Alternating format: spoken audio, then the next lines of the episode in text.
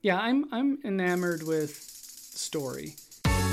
You're listening to What We're Afraid to Say from the Pulpit conversations on preaching and authenticity.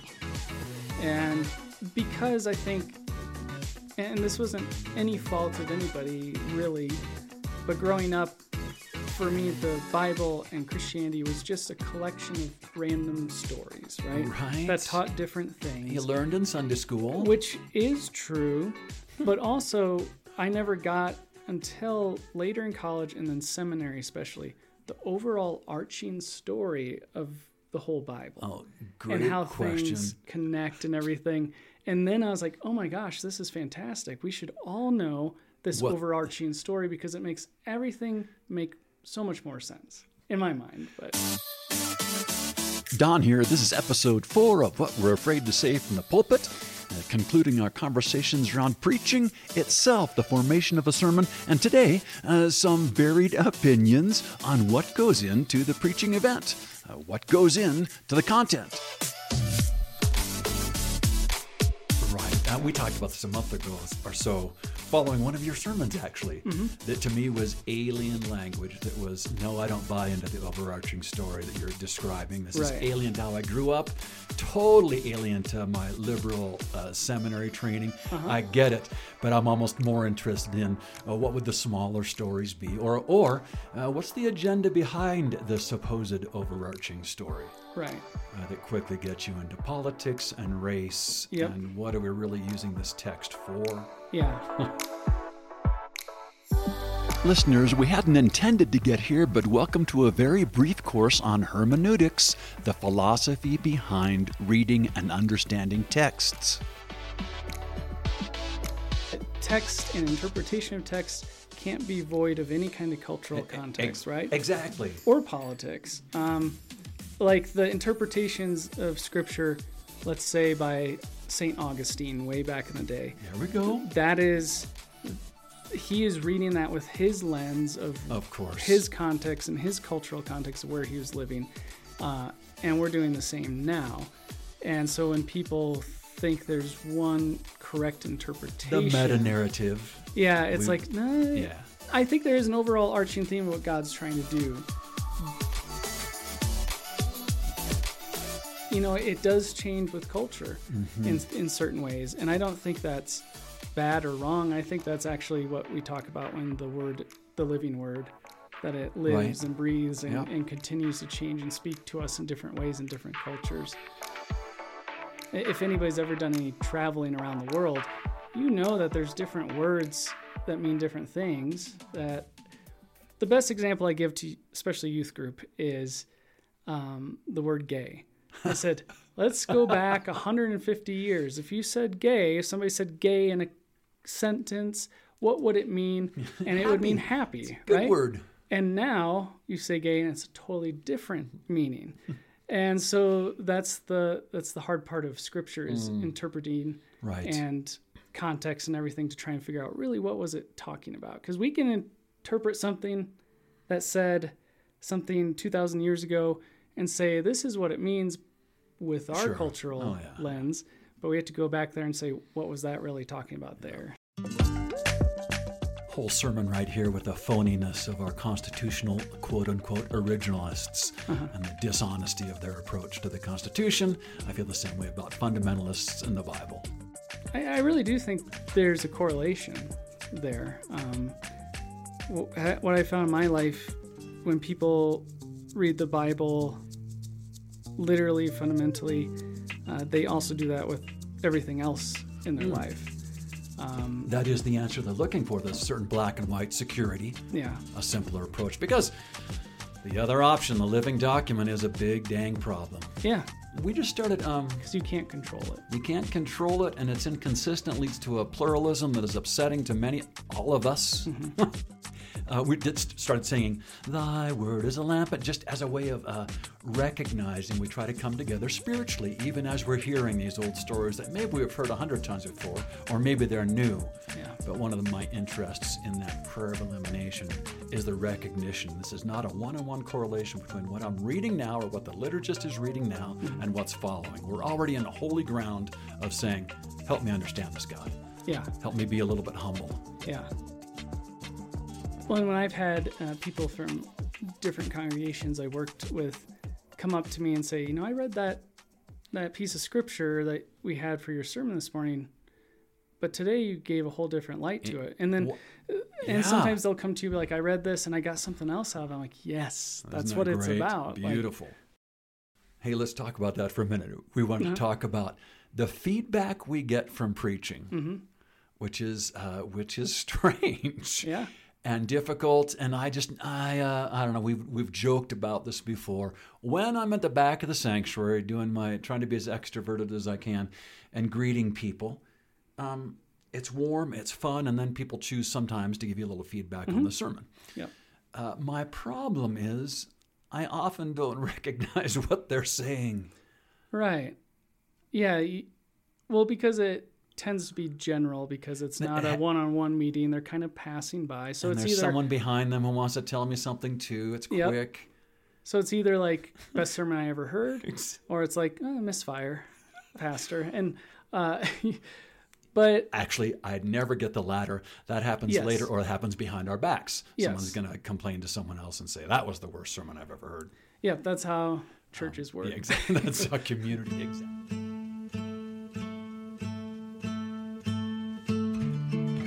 I wish. I guess what I what I what I'd hope for, and I get this sometimes, a little more specificity, Pastor.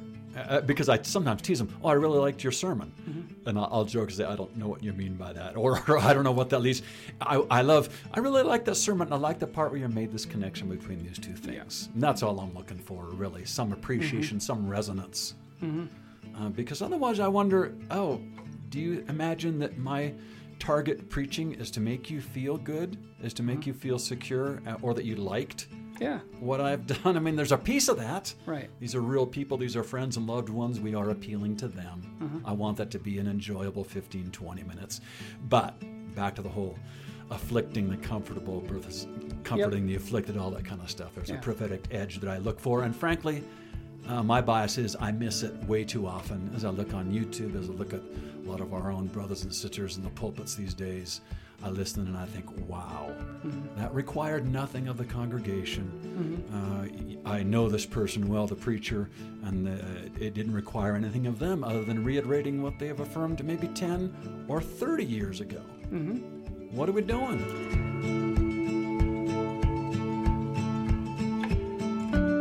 What I would say to that, my my response or pushback, I guess, is people need things repeated. Is there a redundancy that's built in? Yes, because there's so many times where I feel like when I'm giving a sermon, I've talked about this before. I've, Right, we're I've back done on this, this. many times. And I'm, Ah. No, but people hear it differently each time. There's a story uh, of a, a woman in our congregation who talked to me and told me, I've been going to this church for years, and Russ had always said, uh, There's nothing you can do to make God love you any more or any less. Sweet. And she said, he, For years I've been going here, and one day it finally hit me. Yeah. Oh, gosh. And and I just remember Yeah. that, and I remember that about preaching, and when I feel bad about maybe preaching the same topic or, or message, but then I'm like, no, people need to need to hear that. We're we're creatures that need repetition. Otherwise, we forget and we get selfish and think about our own self. Uh, and, in my mind, church is one way to remind people that it's not just about them, that there's something bigger going on. And Well, to get to be a part of it, and know? we're asking them to pay attention for a 15 or 20 minutes is a different thing to put yourself submissively listening in. Yeah. The other thing for me is what I found. I grew up in what I would describe religiously as a uh, very fundamentalist, literal way. And what happens in those settings is grace and love go missing. And in my mind, and this is because it's from my perspective and it's what happened Sure. to me, but like really, love is the thing that changes people's hearts more than anything. Um, and sometimes it takes a long time for that love to break through maybe that stone case Right. around the heart. And uh, and I think in my my method, my style, uh, you get to that very very gently because it's kind of like a. I don't know. I don't want to. Don't worry, we can edit this Yeah, out later, Jordan. Okay, I'll, so I'll make you, can- sound good. Yeah. Um, this is just an illustration in my head, uh, but I think of like a scared dog that gets cornered, right? Wow. Wow. And Barking, maybe even snapping. Yep. And to get them to calm down, you're not just grabbing at them and yelling at them. Calm down, stuff. darn right, you. Right. It's more of Yeah. continue to be gentle and show them that it's safe, right? Uh, and and I'm not equating people are- in the church to you dogs. already That's did. not you no, already did. We're already there. that's not what I'm doing. I'm just that's the image I always Uh-huh, have in my head, and I have that for myself too. I can't. Um, if people have things they feel strongly about that I disagree with, and they they keep pounding me with Sure, it oh, or the, yelling at the me, it, reactivity happens immediately. right? You And I'm that. like, I, I I have no time for this. The don't wanna- reptilian brain, how quickly we decide within seconds or less Yeah. of am I safe here? Am I being received here? Or is this in fact an enemy across from me and I've already got the chemicals flowing? Um, Yeah. you're done. You're done for the next 10 minutes. Yeah. Because your body won't calm down if you've been And I think made we, defensive. I think we live through that reptilian brain more and more now, uh, because of technology, Media. because of everything available at our fingertips. So that's going off and saying there's danger Mm. all around you, uh, because we're more aware, have more information of everything going More on. More polarized, all yeah, that. yeah. So we live in that reptilian brain a lot more of, and some, and most of the time we don't know it. You're listening to What We're Afraid to Say from the Pulpit. How long do you preach? What's how long's a sermon? I struggle. I, I really like 15 minutes, but I can never do 15 minutes. Hmm. Um, when I go back on Sundays, I think, oh, this is about 15 minutes. It's been 23. Yeah, I cut the audio for the podcast. I'm like, 25 minutes. What am I doing? People are bored out of their minds. I, I broke my previous church, Genesis, because initially it was 50 minutes for a worship service, then it was an hour, and then I added in conversational about the preaching, uh, give and take. Wonderful, and that put us an hour and 15, and no one ever complained. So that gave me a huge range of give me a, a communion Sunday when there's other music, whatever, and I'm preaching for 12 minutes. No one says a word other than what they might say. Loved it, Right. didn't like it, da, da, da.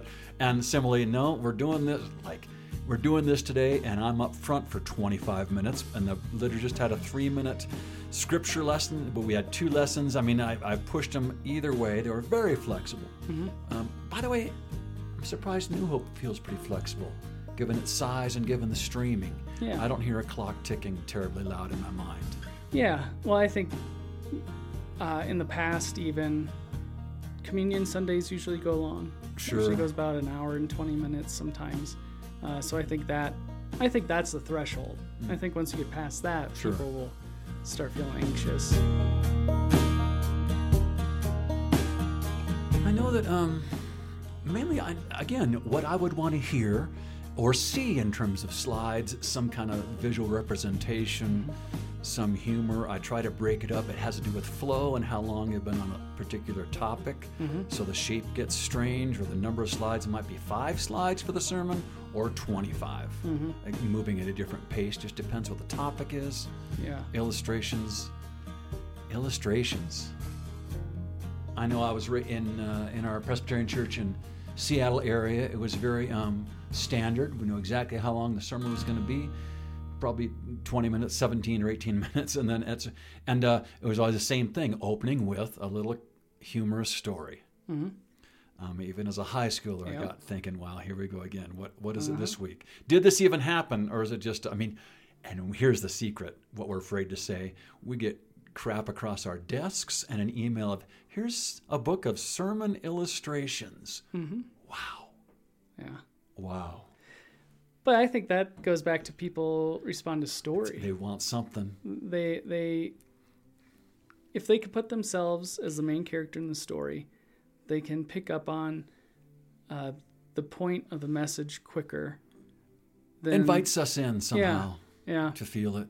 yeah, and that's eventually where I got where I kind of fell in love with Jesus all over again. Was oh, this is God. human. Right. And sometimes that human part gets left out a lot. We try to just make him wholly divine, this person just kind of floating around, uh, doing miraculous things. But when you put on the human part of Jesus, you can connect better. And right. yeah. Jordan and I finish our conversation about preaching with uh, what might be next. Does preaching have a future? If our attention span's getting shorter and shorter, TED talks are 11 or 12 minutes, and we don't have we don't have that kind of expertise or the kind of luxury of time to take one talk, one sermon, and hone it for weeks and months and make it a 12 minute diamond. Uh, we got this coming every week. what an archaic, strange, wonderful, unique, different opportunity. Um, does preaching have a future? Well, there's some some people, some pastors that argue uh, we need to decentralize the sermon from worship because really our worship is built around the sermon. Right. Uh, and they're like, some people think, no, that should just be another part of it, not the focal point. Yeah, what would the focal point be then? I don't know. I mean, granted, we can make it and preach on it when it's communion Yeah. or baptism. Something like the focal point going to be the anthem, the three-minute anthem. That's going to be the focal So- point. Of, yeah. We Yeah, try, we try to tie those things together in worship planning and follow Mm-hmm. some kind of plan of the liturgical year, some themes through the life of faith and Scripture. But yeah, it does carry a lot of weight. I think, and this is maybe just more my personal preference of where I think it should go sermons. Um, but there'll always be sermons in worship, I think, as long as we have this. And it gets put into digital form so people can listen to it without all the other pieces of worship. Right. Right. Uh, but for me, if we want to be relevant again, we're going to have to do something like uh, I've been extremely moved by a couple of different comedy specials. because they're they're not just purely stand up, Right. but it's like a one person show storytelling. They are shaping the audience as they go. There's callbacks. You realize, Uh-huh. wow, that was brilliant. Yep, and then once they get to the end, all of a sudden it hits you like a ton of bricks, like the whole message Beautiful. of that. And I'm really interested in that. I really want to be able to hone that skill. Um, I think it's beautiful. It's a way to really draw people in and hit them with a good message. Don't haven't figured out how to do it yet, There's especially real- in a church context. Real artistry to that. Yeah, and that's one of those things, like you said, they get to spend Yeah. months, maybe years working on that thing, whereas we have five days. so, um, but in the public square, I think that's where it should go. Oh, I'd love to see that. I do. I guess I do want to say, maybe in closing, I really appreciate how much work it is to listen to a sermon. Mm-hmm. I'm aware because I'm a little ADHD from being in classrooms or from watching on video or being in church now and then when I, you know, when I'm not up front. How much work it is. How often I drift away, and the discipline of calling myself back happens dozens of times, even with a really good preacher that I'm thinking, why am I thinking about that? I should give him another chance. That happens all the time. Yeah. I'm checking out. Yep. I'm paying attention to the worrying about the miking on the piano because I don't think that mic was on underneath, and that's why it sounded so bad for me when I was playing. No, Yeah. listen. This is the moment. It, Yeah. It's a discipline.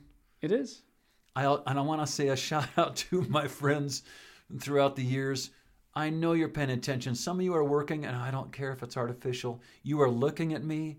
You're nodding, maybe even smiling a little bit. Mm-hmm. I can pick the one out of fifty who are working hard to listen like that and give a message back to me. Oh, makes a big it makes a big difference. Mm-hmm.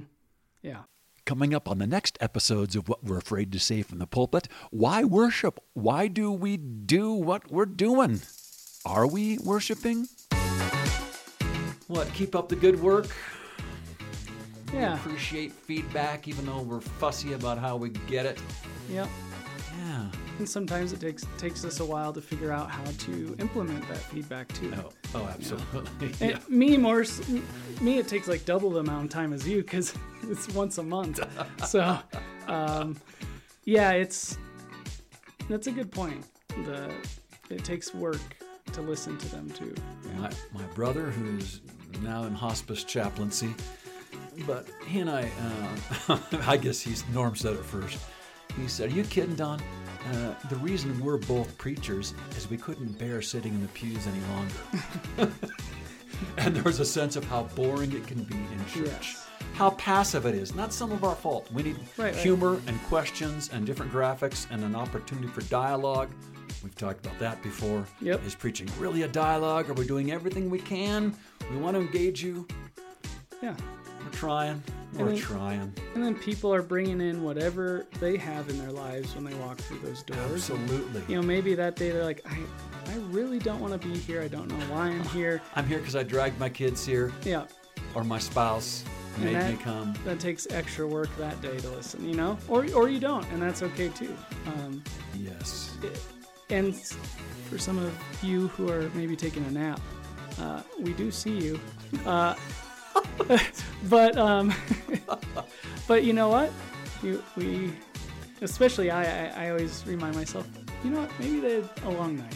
Maybe they had a rough Maybe week. in a long night, and and they're still somehow in the moment in this holy space that we all set aside. Yes. There's something going on. I always I always know that in fact I'm interrupting an ongoing dialogue between you and God that Uh-huh. was going on long before you walked in this morning. It's going to go on long after you shake my hand at the back, Mm-hmm. and I'm grateful for that. It's a real privilege to be just insert something in there. Yeah. Well, and if we really believe in this stuff, we have to believe that the Spirit's working in people no go. matter what. Uh, they're getting something that God's working in their hearts somehow. Uh, or, or I'm just boring that day. I- That happens. that happens too. uh-huh.